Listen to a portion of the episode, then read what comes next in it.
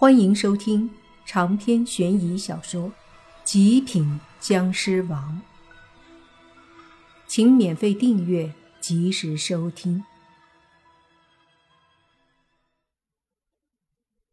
莫凡都没听完，身体对着广场就飞了过去。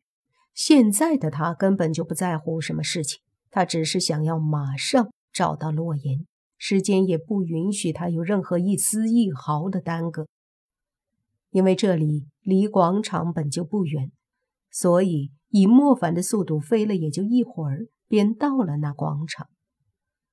这个广场也不是第一次来了，上次来的时候是因为那无面罗刹来救那个黑袍人。虽然到现在也不知道那个黑袍人到底是什么人，但是也不是考虑这个的时候了。莫凡看了看周围。随即在广场的边上发现了一个巨大的门，四面八方都可以进去，里面的通道也各不相同。莫凡飞进一个大门看了看，发现里面有无数的阴兵在那大门口，这些阴兵分别镇守着各个通道，尤其是其中一个最大的，那里的阴兵怕是有上千名。而且一个个的都非常的凶狠，和之前那些穿古装人模人样的阴兵不一样。这些阴兵一个个长得跟怪物一样，而且身高一丈多，也就是三米左右。他们的长相恐怖，手里都拿着钢叉和大刀，这一看就比普通的阴兵和鬼差厉害多了。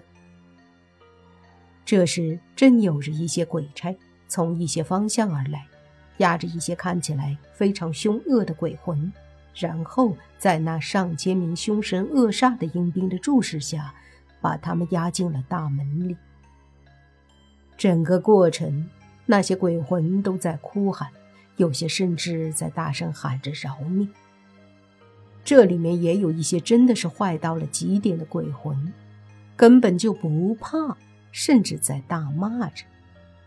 看到这番景象，莫凡也明白，那大门便是通往十八层地狱的地方，否则不会把这么多穷凶极恶的鬼魂压过去。想到这里，莫凡身体一闪，迅速飞入了大门里。而这个过程里，那上千名阴差居然连一丝都没有感应到。莫凡的身体几个闪烁，便已经进了那道黑门。进去后，便是一段比较黑暗的通道。这通道不知道绵延了多久。总之，莫凡飞进去以后，花费了很长的时间才飞出这通道。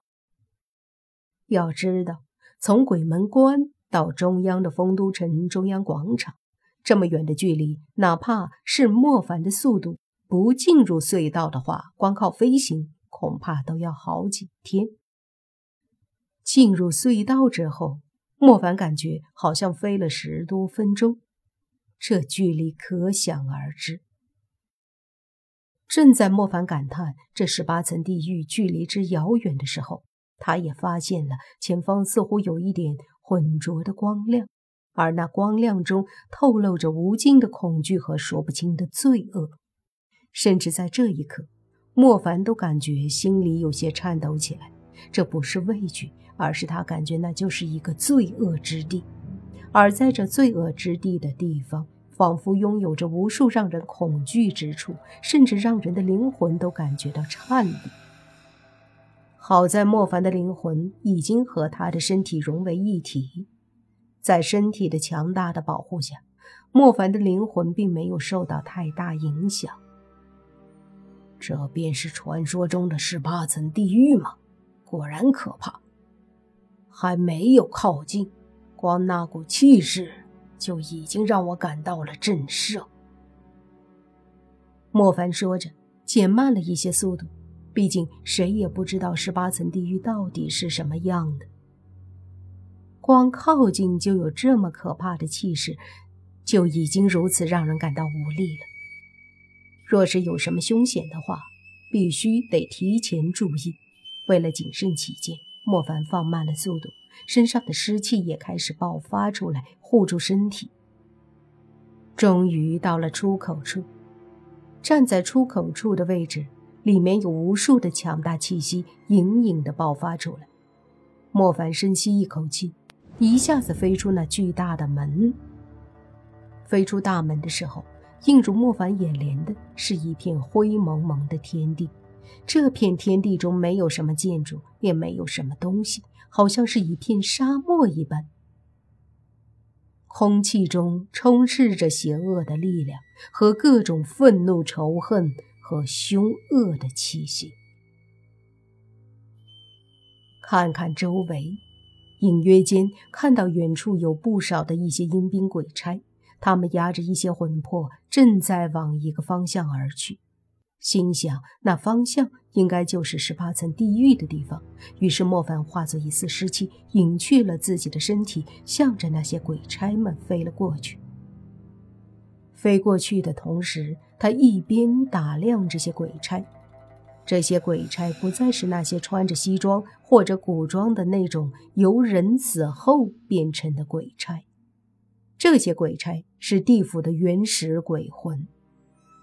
身长三米左右，长得像怪物一样，个个的青面獠牙，手拿钢叉或鬼头大刀，压着鬼魂们，凶神恶煞地向着一个方向而去。莫凡看着这些鬼差，他们压的魂魄在这些鬼差面前显得非常的渺小。莫凡在后面跟着，速度加快。顺着这些鬼差一直飞，直到一两分钟后，他飞到了一处巨大的空地。那空地上相对其他地方要平坦很多，但是看上去也只是一个入口，因为有不少的青面獠牙的鬼差在那儿守着。在这些鬼差身后是一个灰色的光幕屏障，里面的一切都看不到，而这个光幕屏障。也是非常的大，好像整片沙漠都被隔开了，只有前方平坦的地方有一个像是入口的通道。那些鬼魂被压上去的时候，就会被一些青面獠牙的鬼差带入那个通道，而进入通道的时候，那些鬼魂往往都是大喊大叫，极度不情愿，各方面都可以证明。这便是地狱的入口。莫凡也没有再犹豫，身体迅速飞过去。随着靠近那巨大的屏障入口的同时，也有青面獠牙的鬼差忽然抬头看向了莫凡的方向。虽然没有看到莫凡的身影，但是他们也感应到了莫凡的气息。见状，莫凡略微有些惊讶：这些鬼果然强大。不愧是守护地狱的鬼差。随着靠近，莫凡才发现这地狱的入口居然是如此的庞大。靠近之后，他是如此的渺小，而且莫凡发现那屏障两边都是守卫着无数的鬼差。收回目光，莫凡盯着入口，全力加速。就在这时，他忽然看见入口处有一道身影，那身影是如此的熟悉。仔细看，却正是洛言。长篇悬疑小说《极品僵尸王》本集结束，请免费订阅这部专辑，并关注主播又见菲儿，精彩继续。